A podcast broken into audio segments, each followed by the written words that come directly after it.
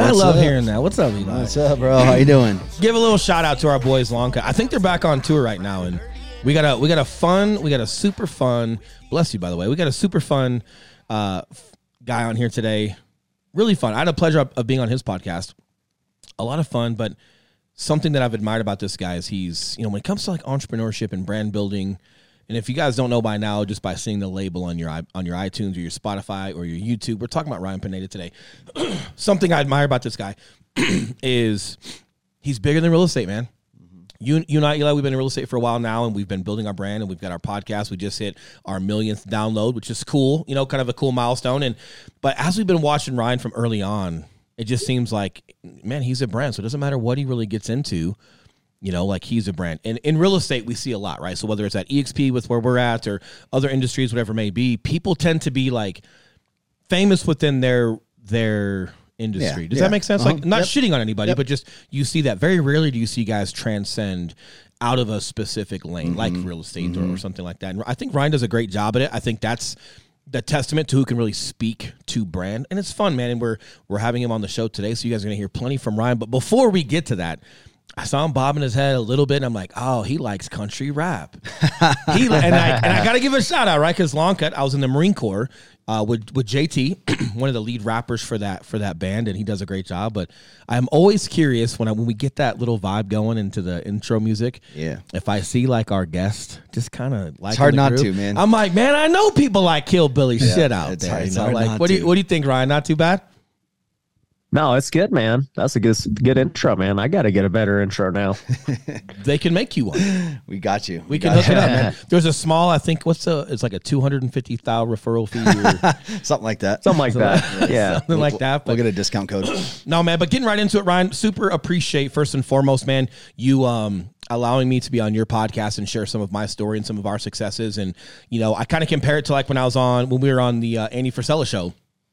You guys don't have to do things like that for for guys that are up and coming, regardless of whether we're we're doing a great job or not. You know, like when we get behind the scenes at Andy Frisella's, uh, we'll call it a planet because it's fucking huge.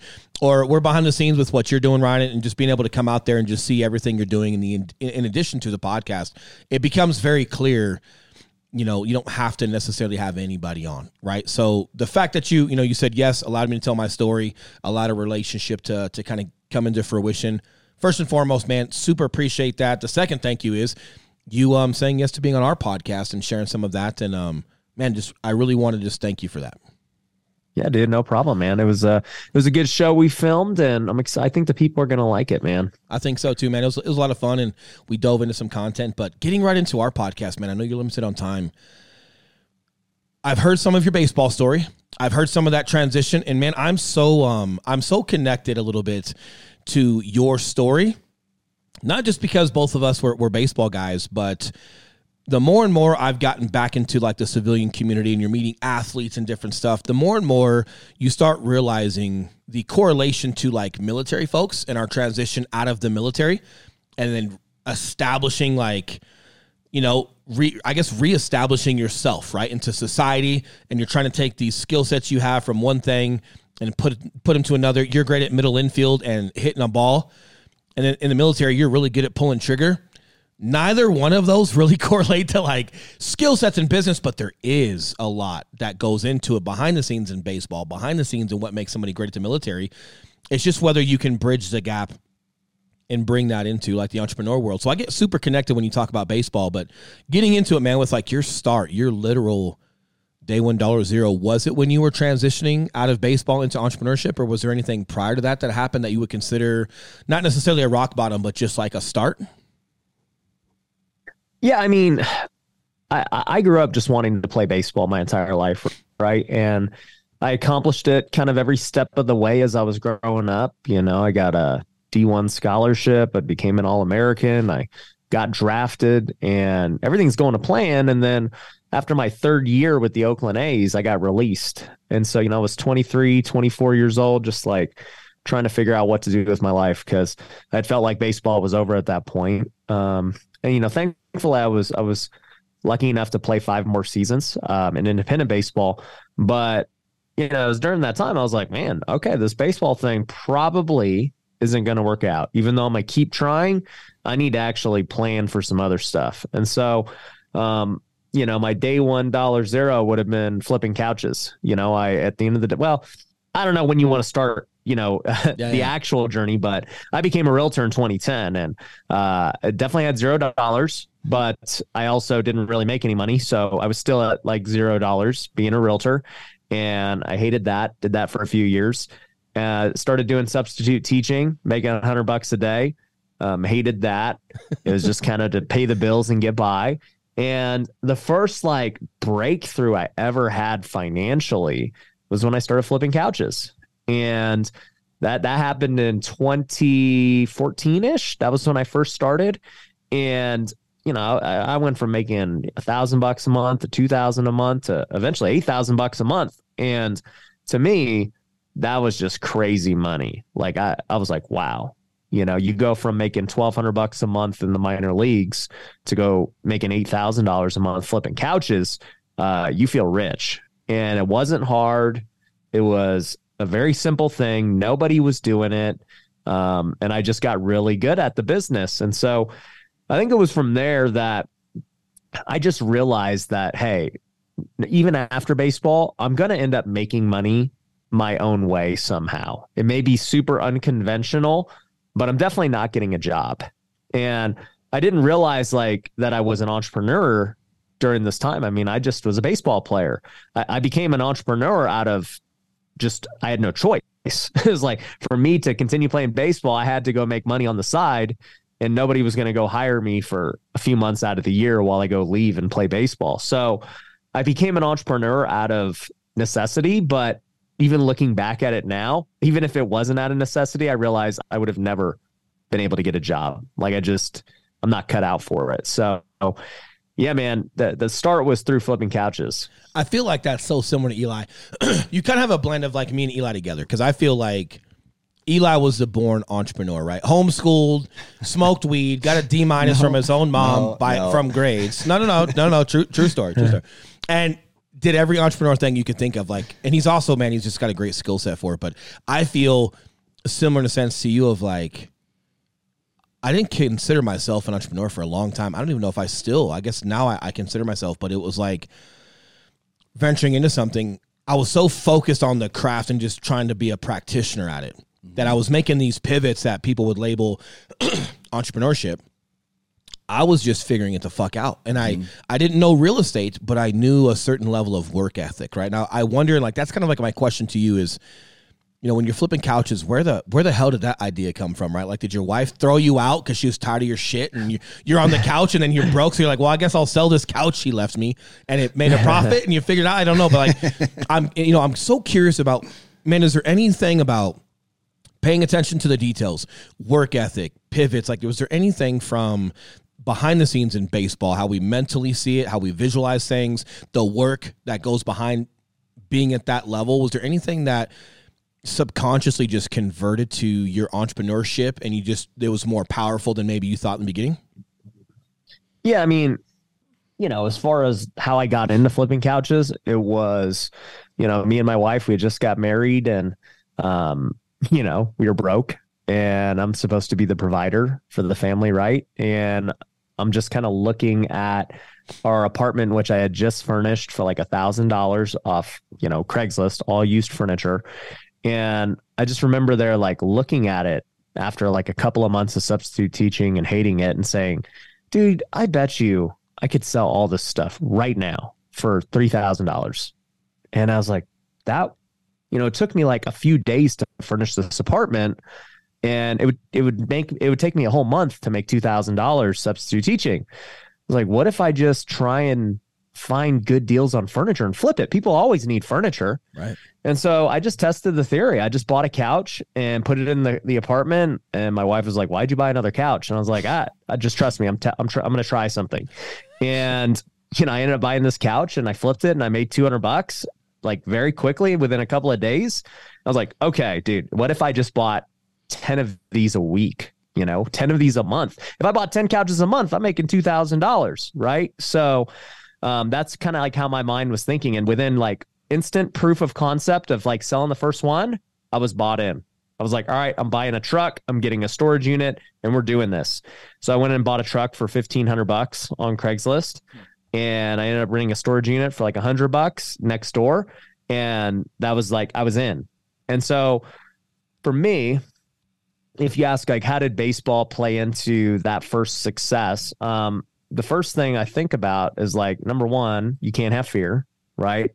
In, in sports, if you have any kind of fear, you're toast, right? Your competition's going to step on your throat and you're done. Um, so I was just like, this is going to work out. And if it doesn't, then I'm gonna figure out how to make it work or I'm gonna try something different. Okay.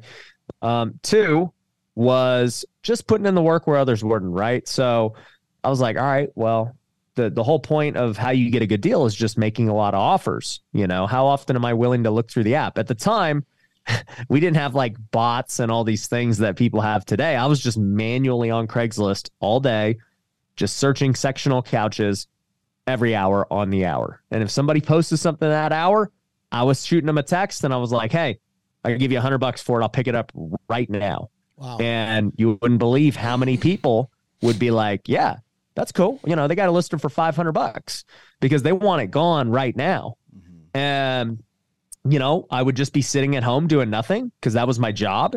And I would just, you know, text them.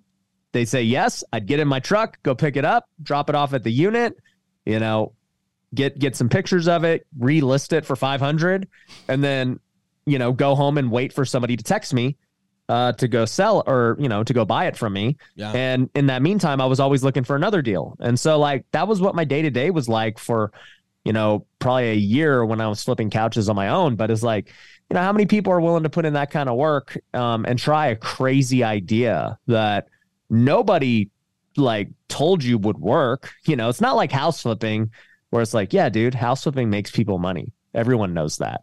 You know, yeah, dude you can go and become a realtor and, and they can make money. No one's saying it's easy, but like it's proven.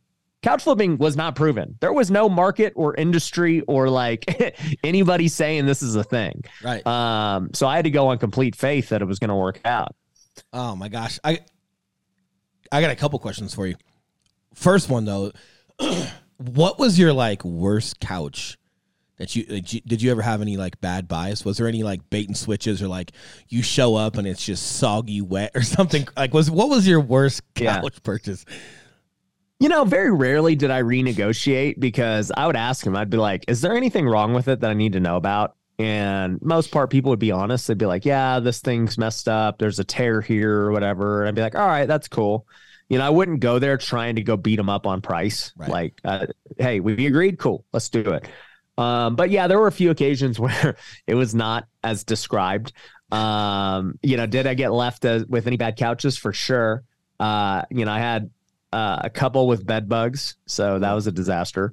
Yep. Um, I had some that I thought were really nice couches, and then you know, you go and try and sell them, and no one wants them, mm-hmm. and so you mm. start learning what kind of couches people want. You know, uh, I, realized very quickly people did not like white couches. I was like, dude, white couches, they're cool. Like a white leather couch, that's cool to me. But no, people just don't buy them on Craigslist, right?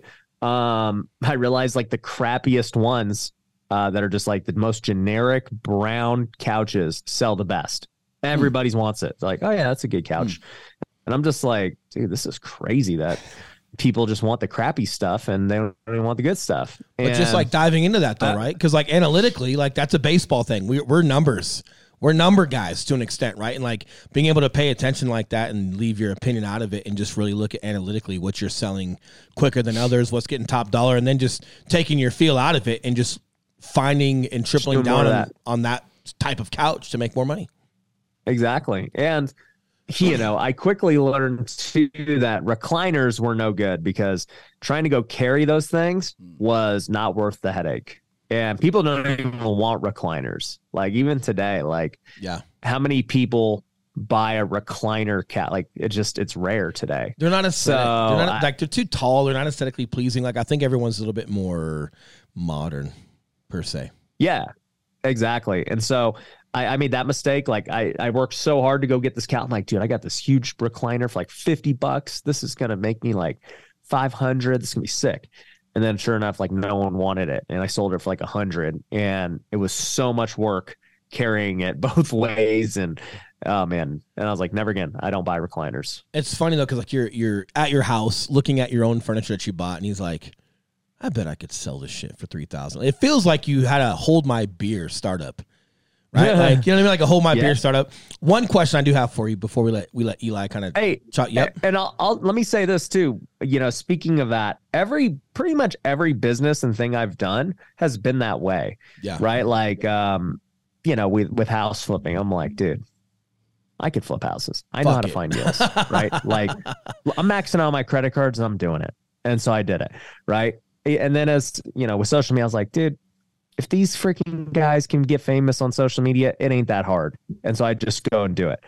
And you know even like with crazy ideas you know if i the the golf with ryan idea you know i had this idea uh like a year and a half ago and i was just golfing and i'm i'm golfing with my own employees and stuff and i'm thinking yeah you know it's cool like it's building company culture but i don't need to golf with these guys every week you know like once a month or once a quarter is like probably enough because if i'm bringing these guys every week they're not working. And like i'm not learning anything new from these guys. It's just hanging out.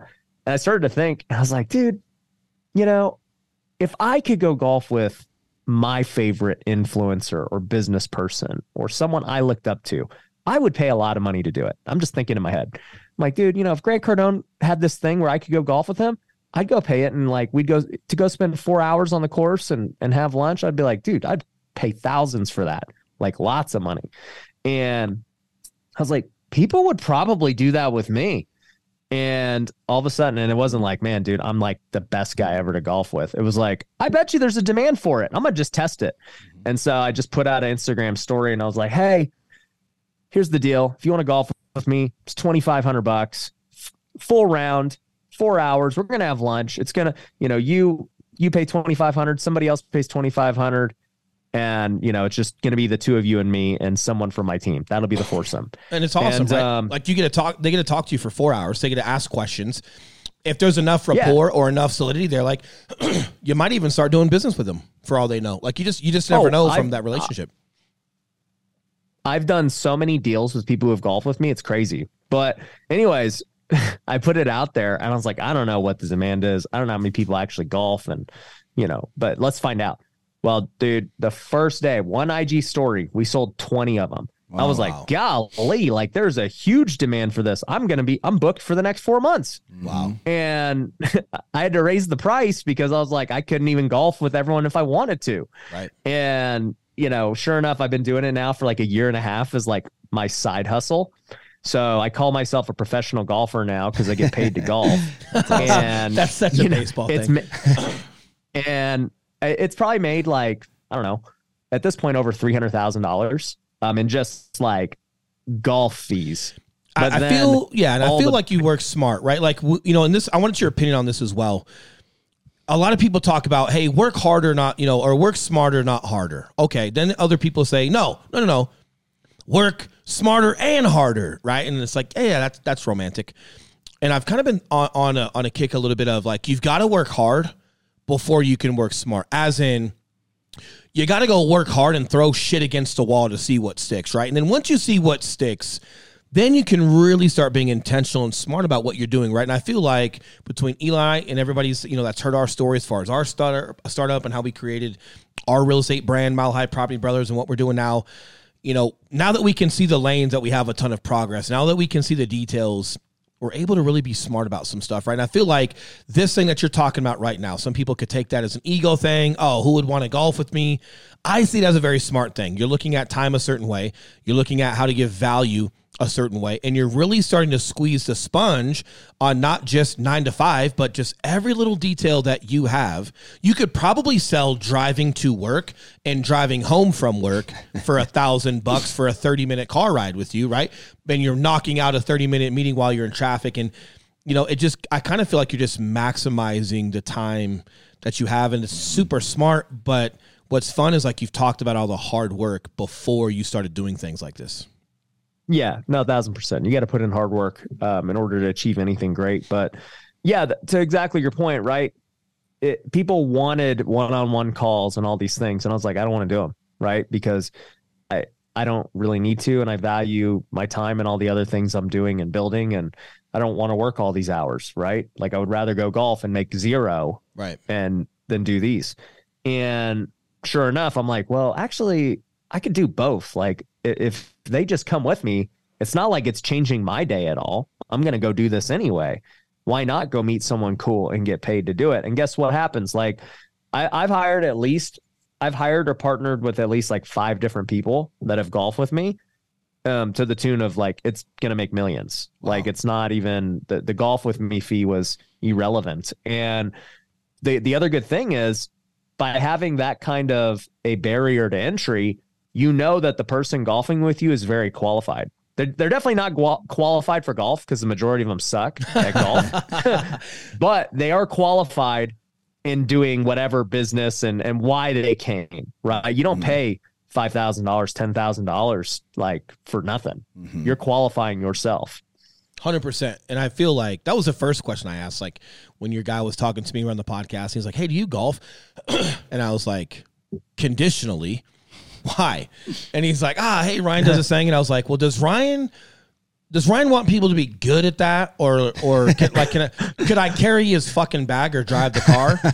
He's like, well, yeah. Ryan still likes to. Ryan still likes to like still play golf, and I was like, yeah, bro, I'm I'm not your guy. I might be your guy one day, or maybe now that Ryan's good at making money, now we'll see how good he is at making me a fucking golfer. I don't know.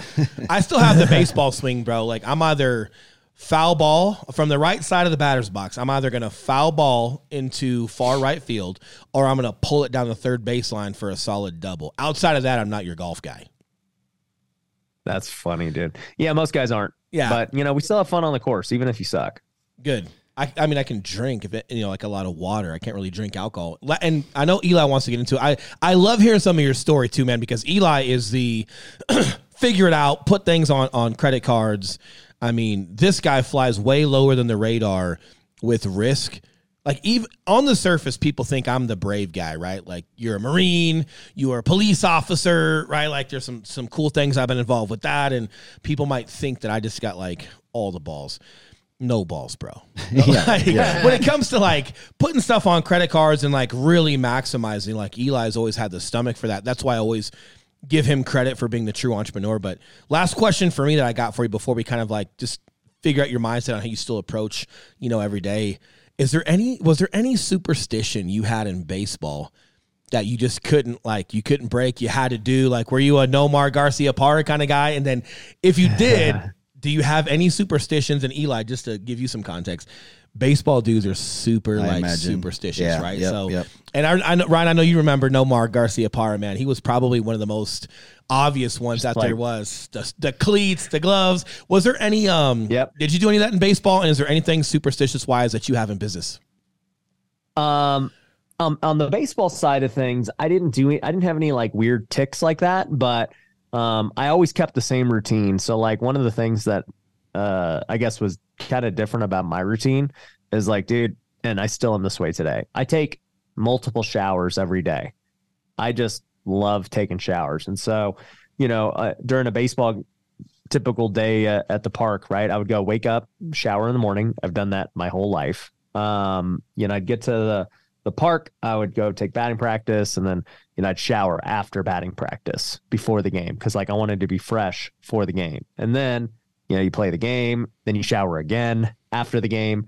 And so, you know, I was showering three times a day um, during those games. And like for me, I I'm weird like that where I like to shower before I work out. Like that's what mm-hmm. I do mm-hmm. every morning today. I shower, I work out, then I shower again. Mm-hmm. Like before a baseball game, I want to shower before the game, even though I know I'm about to get nasty and dirty because like it just makes me feel refreshed. And so you know, I guess I kind of still do that in business today, right? Like I know that I got to go out and perform if I'm going to go film content or do a meeting or whatever the case is. And so I want to feel my best. And so I want to work out. I want to look good. I want to feel good. And that's basically it. Yeah. Was there anything about the uniform, like putting on the uniform? Like I, I know, like for a little while out, you know, I, I kind of correlated some mental things for that, like with police work, right? Of like putting on my vest and you know it just kind of like mentally prepared was there anything like that in baseball was putting on your uniform you know was that something that did something for you mentally as well and then like Are you missing that in entrepreneurship? Is there any tick there as far as like clothing or how do you start mentally transitioning to your day?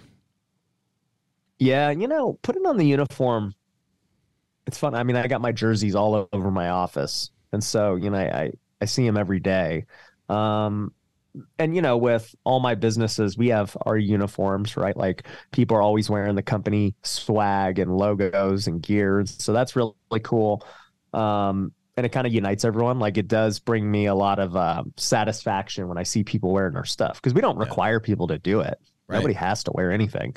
Um, but you know, the fact that they want to wear it because they they love what it represents and they love that it's actually like a good piece of, you know, fashion is a lot of it's really cool. So yeah. um yeah, I think my my uniform these days is man, uh, it's always changing. I actually um I signed my first clothing deal uh recently. Hmm. And so that's about to launch um with a company called Sene, S E N E.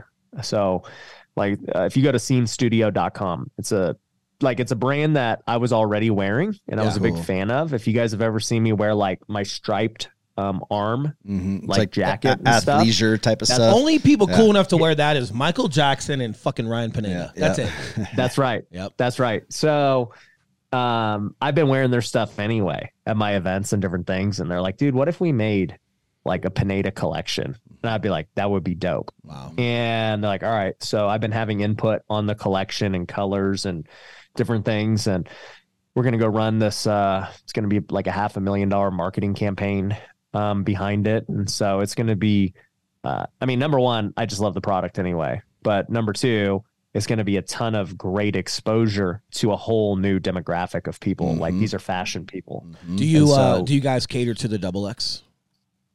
Uh, we can get the double X, dude.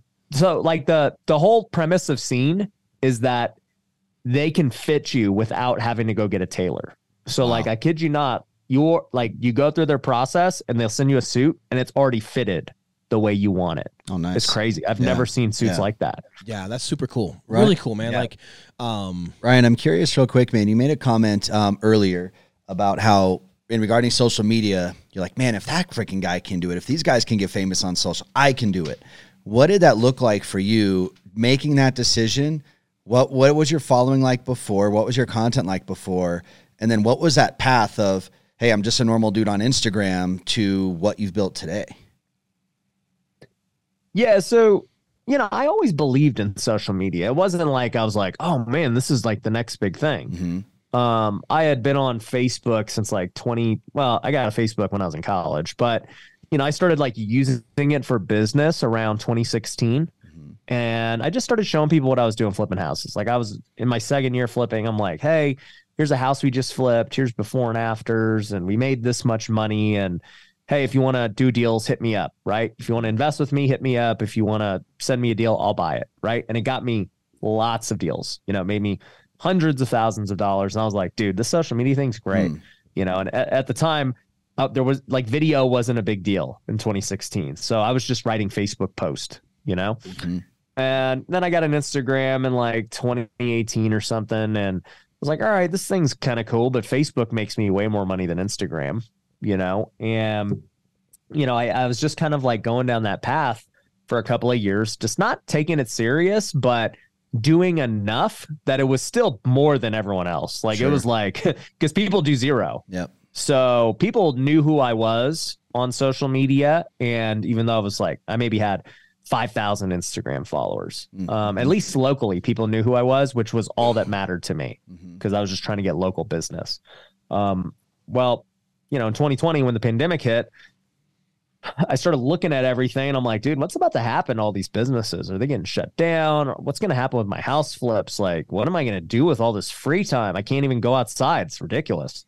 And, you know, I just was looking at the landscape of the world and I started to think, right? This is what I've always done in my entrepreneurial career. I, I look at what's happening right now in front of me and I think, what are the opportunities? Mm-hmm. And that's what I did with couch flipping. So I did with house flipping. And, you know, in the pandemic, I looked at the world and I was like, dude, everybody is about to be like locked up and they're going to be on their phones 24 7 trying to figure out what to do. Mm-hmm. I was like, why don't I just be the guy on their phone? And so, you know, I start watching these videos about social media and how to like actually take it serious and create a real business around it. And, and I ended up seeing these other influencers in the real estate space who are now my friends.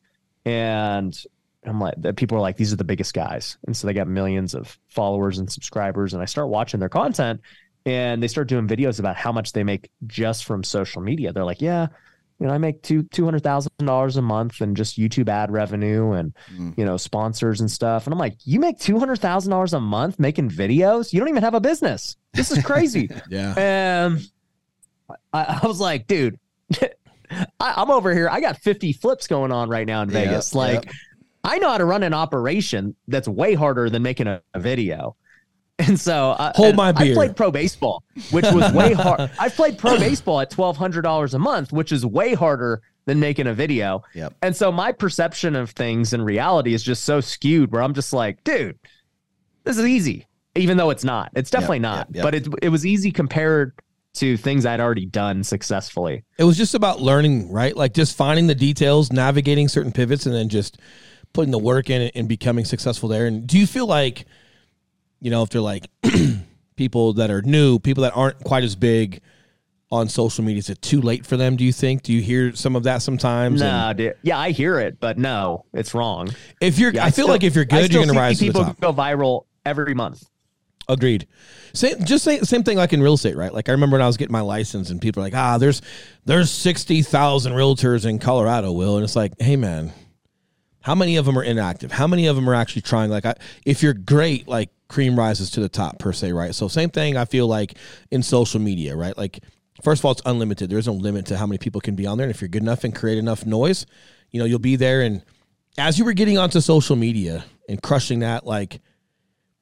Is there still a competitive side to you from professional sports to entrepreneurship, right? Like for me, like Eli laughs at me sometimes because Eli is like the nicest dude I know, and he laughs at my competitive side. Like, I'll ask him something. I'll be like, man, yeah. you know, I'll say things like, man, they're sleeping on us, bro. There's just some guys out there that are winning, but they're sleeping. We're coming, and he's like, hey, man, I don't, I don't think they're sleeping on us. Like, I think they like us. I think they, they see us, man. Like, they fucking message you on Instagram. I'm like, no, no, no, no. They message me like I'm their little brother. No, fuck that. like the Michael Jordan shit in my brain, and I'll never tear anyone down. I'm not in the business of making someone look bad. Just like Gary Vee says, right? Like he wants to be the tallest building in the city. He's just not going to tear anybody down to do that. He just wants to be the tallest. But do you have any competitive edge of just neurotically wanting yeah. to be the best man over everybody? Like, hey, you're friends with everybody we're not, but man, I'm coming for your fucking throat. Pretty much. That's kind of my mindset. Um, to a, maybe like a, a smaller degree. You know, when I was playing sports, um, I always wanted to be the best, right? And I, I it got to an unhealthy obsession. And I actually talked about this in my book, The Wealthy Way. Um, people can get it on Amazon for 99 cents. But like one of the chapters, I talked about how, you know, it got to the point where in, in minor league baseball, right? Like you guys are all competing to get on the major league team, right? And so if there's all these second basemen in the system, I mean, I gotta for for me to win, they have to fail, right? Like that's the reality of the business. There's only one second baseman position, so right. I have to be so good and hope that they're not, right? And it got to a really unhealthy obsession of like watching what those guys were doing every day and like, oh man, he did good. Crap, dude, that's not good for me. Oh, he did bad. Cool, that's good for me. And that's just not good. And so eventually I realized after I got out of sports, I was like, dude, that's kind of like what really hurt me was just like trying to see others fail and like not just focusing on myself and the things I could control. Because like at the end of the day, if I was back in that same situation today as a 33 year old, um, I would be like, hey, I don't really care what anyone does. I'm just going to do me to the best of my abilities, and I want to be the best me. Knowing and that's how you actually beat everybody, right? Yeah, because that's how I will rise to the top. Hundred percent. You know, at the end of the day, even if I don't rise to the top, I'll know I maxed out my talent and I didn't you know, need anyone else to fail for me to win and everything else. So, you know, when I got into the social media game and just even the business game, right? Like everybody's always comparing and competing and everything else, right? Like we have competitors, you know, for flipping houses. I don't root for anyone to fail. Like I don't honestly. Lots of flippers make way more money than I do here in Las Vegas flipping houses. I don't care. It's like it's not the game I'm playing. The game I'm playing is my own game that has my own rules and I have my own goals. And none of my goals have anything to do with what anyone else does. And that's right? all time. So if it, like when you're playing that game, like you're you're playing for all time. If somebody's making more money in a flip, Yeah. it's like cool, man. That's that's one layer. Like if that's baseball, right? Like that's Rickey Henderson being amazing at stealing bases. Kudos, but there's just so many more things to be great at on the field of play. Just like in entrepreneurship, it's like, you know, hey Ryan, like we're making we're making more than you in flips. You're like, hey man, awesome. But like if anybody's just going like apples to apples in one layer, it's like, man, you're missing it because there's just so many more lanes of of possibility, you know, to just be Well, to just and- be there.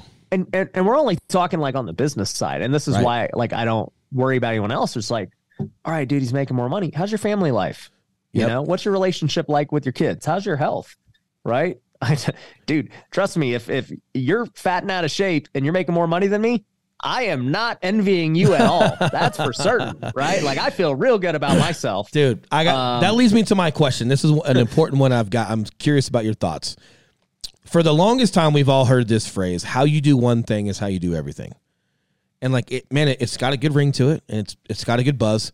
I'm a fucking idiot. Okay, so like, I'm the one person on the planet that deep down inside, I don't get that one. I think it's a goal. I think it's ambitious. Like, hey, you should ambitious. You should be as ambitious enough to say, hey, how I do one thing is how I want to do everything, right? Because my correlation in my dumb brain is how you do one thing is how you do everything. Okay, but then why do you got fat rich people? And why do you have super shredded, amazing looking, lazy motherfuckers at business or terrible dads? Like, what do you mean? How you do one thing is how, I don't, I don't, I don't think it's true. I think it's more of of a phrase of ambition like hey what do i do great? And then how can i be great at all things that i do right? So if you're really great at making money finding out what's making you that money and then hey how can you apply that same level of proficiency to your to your your health? And then losing that weight and getting your, you know what you know what i mean? Like do you have any thoughts on that? Have you ever So heard because we've I- all I heard the- that i have right? the answer for you. Okay. Yeah, and I have the answer for you. So, um, that saying isn't true, obviously, to your point, right? A, a saying that is true that I coined is that your purpose has to be greater than your cost. Okay, so I'll repeat it again. Your purpose for doing something has to be greater than the cost of doing that thing. So when you look at any aspect of life, you know, people all the time they say, "Hey, I want to, I want to have a six pack," right? like I want to have a six pack too. I don't currently have a six pack right now, even though I'm in shape, right? Why don't I have a six pack? Well, what's the purpose for having a six pack? I can't think of a good one, right? Like I'm married, I got kids. good like, smile look good, you got amazing hair god won't Yeah. even god shouldn't even allow you to have a fucking six-pack ryan with that type of smile and hair okay like it's just it should be forbid i think it's in ezekiel chapter Yep, two It's, it's in Ezekiel six. Yeah. And Six. that- the- but the point is, like, I, I don't have a purpose for having a six pack. I would much rather, uh, and I know the cost of getting a six pack. I got to go do more cardio. I got to eat super clean. I can't drink. I got to just go hardcore. And I'm like, dude, I like sweets. I like having some drinks. I'm not going to do cardio because I like how I look fine right now. Right. So that's why I don't have a six pack because my purpose does not exceed the cost of getting it. Right. Now, when it comes to money, people do the same thing. They're like, dude, I want to go make six figures. I want to make a million dollars, mm. right? Okay, making six figures and making a million dollars has a cost associated with it in time, in risk, in resources, you know, in determination, discipline. There's a big cost associated with reaching one of those goals. And so the question you got to ask yourself is, well, what's the purpose behind making six figures? What's the purpose behind making seven figures? And if you cannot clearly identify what your purpose is for doing it, when times get tough, you will not do it. And that's the simple fact of the reality. And it's also why, you know, when people say, well, you know, I I really want to be a better dad. I want to spend time with my family and, you know, uh you know, all this other stuff, right? They're like, I, I, family is number one for me. I'd be like, okay. So do you know what it costs to be a good dad? Okay. It costs a lot of time. Like nobody's a good mm-hmm. dad being absent, mm-hmm. right? You're going to have to go spend time with your kids. You're going to go have to sacrifice hours you could have been working making money. You're going to have to go and do things when you're tired. You're going to have to go and give your kids baths after a long day of work and go play with them out in the yard. Are you willing to do that? Because if you're not, then you're not willing to pay the cost because your purpose isn't strong enough. You don't truly want to be a better dad. You want to be, you know, a good and, and basically you're going to end up defaulting to whatever your standard is, your minimum standard for your life. And so if your minimum standard is, hey, I'm cool being this body fat, I'm cool making this much money, I'm cool being this level of a dad or a husband, that's what you will default to. So, you know, at the end of the day, whatever it is in life you're trying to do, you better understand what your purpose is and that better exceed whatever the cost is for the goal you're trying to reach. I agree. And I think you're going to find that two different ways, right? Like you can brainstorm that and really dive into what Ryan just spoke about, or, you know, sometimes it's the opposite, right? And Ryan, I talk about this a lot as well. And, I, and we talk about people not changing until it's too painful not to right? And like a lot of times mm-hmm. when you're complacent to your purpose or lack thereof, you end up bringing enough pain into your life where you will absolutely do whatever it takes to change that course. It's it's unfortunate when you find it that way versus being ahead of the game and listening to podcasts and addressing your circle because if you want to be a great dad and you're not, and you've got a good circle, they'll call you out. A good circle good people in your life will politely help you, but also call you out and not allow you to stake claim to things you know, that you're just not. And the father one is so interesting because, you know, like being a father myself, right? Like, I feel like that's one that is so innate for me. Like everything else I have to try at. Business, being just slightly better than Ryan at baseball, not really. you know, like a lot of a lot of effort, right? Like the father one, man, I feel like it's in me, man.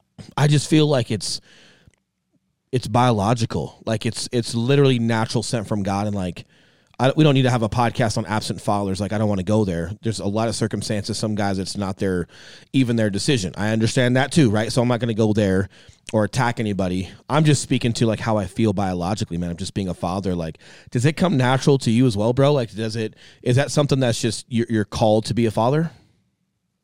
Yeah, look, I mean, I, I relate everything back to faith. And so when you look at purpose of doing you know one individual act uh, whether it's finance or fatherhood or husband and, and whatever right? I think like there's there's these sub niche niches of life that you need to have like purpose for but you know in terms of like the grand purpose of life i do believe like as a christian you know we're all on this earth for a very limited amount of time okay? And the time that we're here on this earth compared to eternity is extremely small. It's like the Bible says, it is literally like mist. It's there and it's gone. And eternity is a very long time. And so for me, I just know my purpose with the talents and abilities that God has given me is to grow the kingdom here on earth and make it a better place for Christians, make it a better place for people who don't know Christ yet, and show them the truth. And, you know, basically the Bible talks about how we're all given different talents and abilities, right? My talents are very different than Will's talents and Eli's talents. And so I, it's not my job to go reach the people that Will's going to reach. It's not my job to go reach the people that, you know, so and so is going to reach. But it is my job to use my talents to the best of my abilities. And so, like, for me, as my talents have become more apparent, because I didn't know about these talents even five years ago, right? Like I'm just kind of growing into understanding myself and my talents. It's like, all right, God gave me the ability to grow businesses and make money. Like I understand how to do that. What am I going to do with the money? You know, what's the purpose of making more money? Well, can I go plant more churches? Can I go support more missionaries? Can I go give to all these things? Because I personally don't really need much more. I'm good. So, like, why would I make more money? And that's why a lot of people stop because they're like, dude, I'm good. I'm personally good. So I therefore don't need to go work as hard. Whereas That's the I'm start. Like, That's like yeah, the start like, for you. Yeah, I'm good. But now I got these skills and talents, and there's a lot of people who aren't good. And how do I help those people? Right. And, you know, with the whole social media thing and influence and speaking and leadership, I'm like, dude, I would have never thought I would have been a guy who speaks on stages and like talks to a camera for a living. dude, Yeah. dude, I'm introverted. I would have never thought that. And all of a sudden, it's something everyone wants me to do. Come on my podcast. Can I speak on stage? You know, whatever. And I'm like, this is crazy that people want me to do this, but here we are. And so, how do I use this new talent that I have that I obviously didn't even want? And how do I utilize it the best thing for the kingdom? And so, that's kind of like how I think about everything. And that's what fuels me to keep harnessing and growing and doing that. Because at the end of the day, if I, I don't do that, to me, anyways, it's clear disobedience towards everything God has given me and done for me.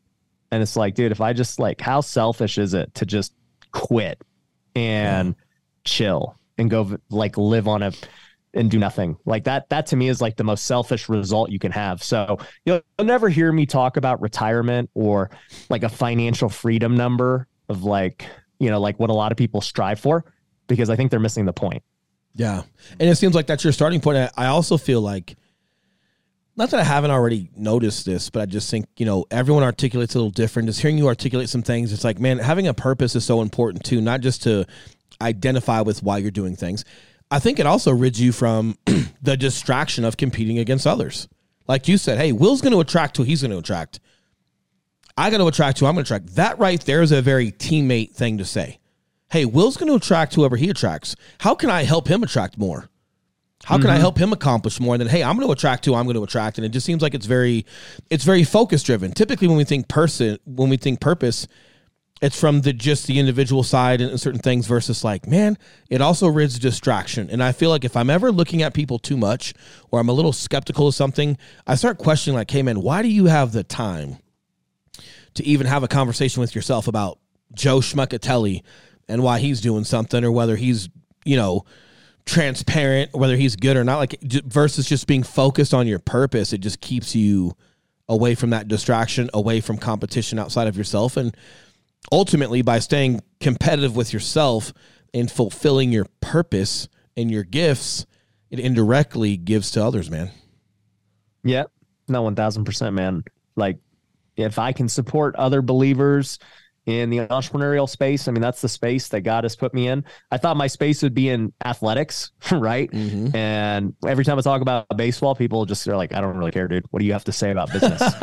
and I'm like, "Okay, whatever. Like, it, I it doesn't matter to me. I'll talk about whatever, Yeah. right? As long as it brings people to Jesus." So that's kind of like my whole thing at this point is, I'm down for whatever. Yeah. like seriously, like you, speaking on stage, going on camera, starting new businesses, uh, doing something I've never done. Freaking go do some AI thing. I don't know. I'm down for whatever. I, I, feel no like it's uh, plan. I feel like it's an Uncle Rico moment, right? When he's like, "I'll throw the ball over that mountain." And you're like, "Yeah."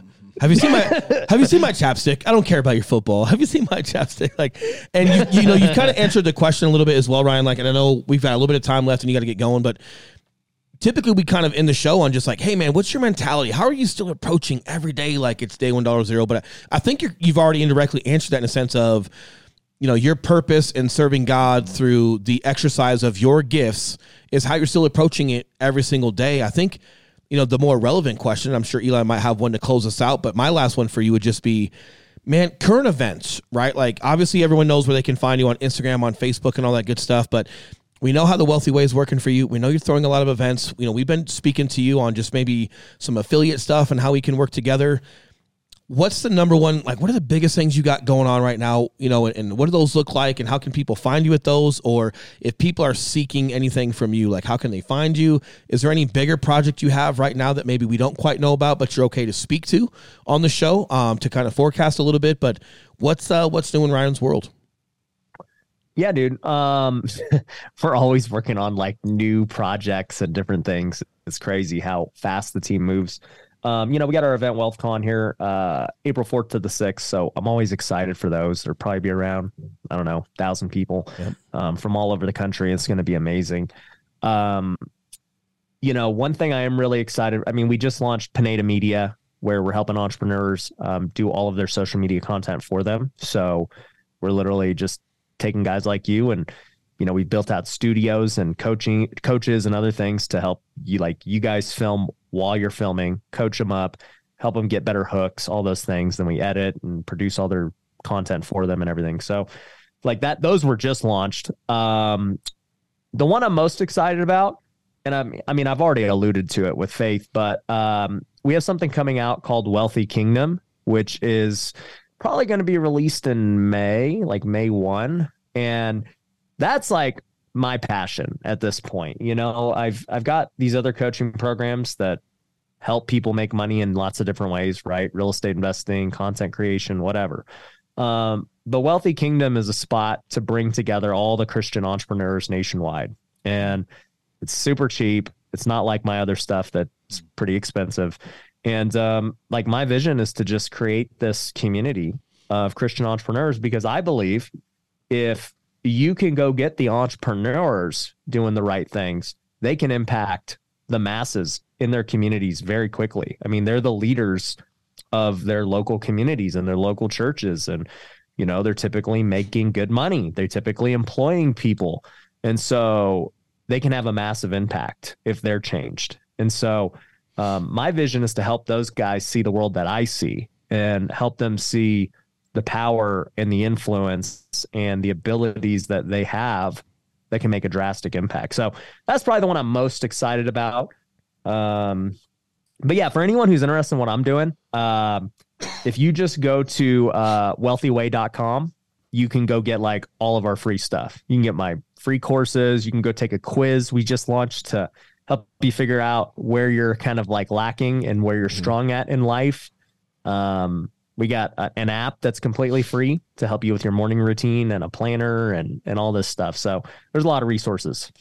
Dude, that's awesome. Awesome. awesome. I feel like Eli would be great for that. Eli is uh just born entrepreneur and he's got he's like I've never met a guy that knows more about the Bible than Eli. No, no. You're literally named Just, after the book of Eli. There's no book of Eli.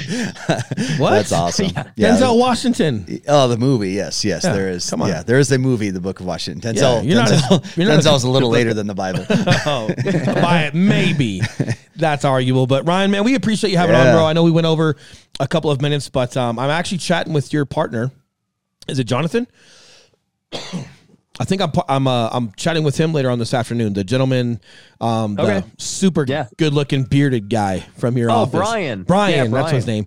Uh, I'm chatting with him later on this afternoon. But man, we just anything we can do in the future, it'd be super fun. But most importantly, appreciate you being on. Um, anybody that's listening, if you guys can track Ryan down, ask him questions, give him a follow one of the best guys to watch. He's super out there, super big, but man, he still has a way to deliver deliver the practitioner side of everything that you guys are trying to accomplish, which is what's I think most tangible for entrepreneurs. And we super appreciate it, man. We'll give an exit song out here, man, with the same uh the same hick hop, and then um we'll get you out of here, brother.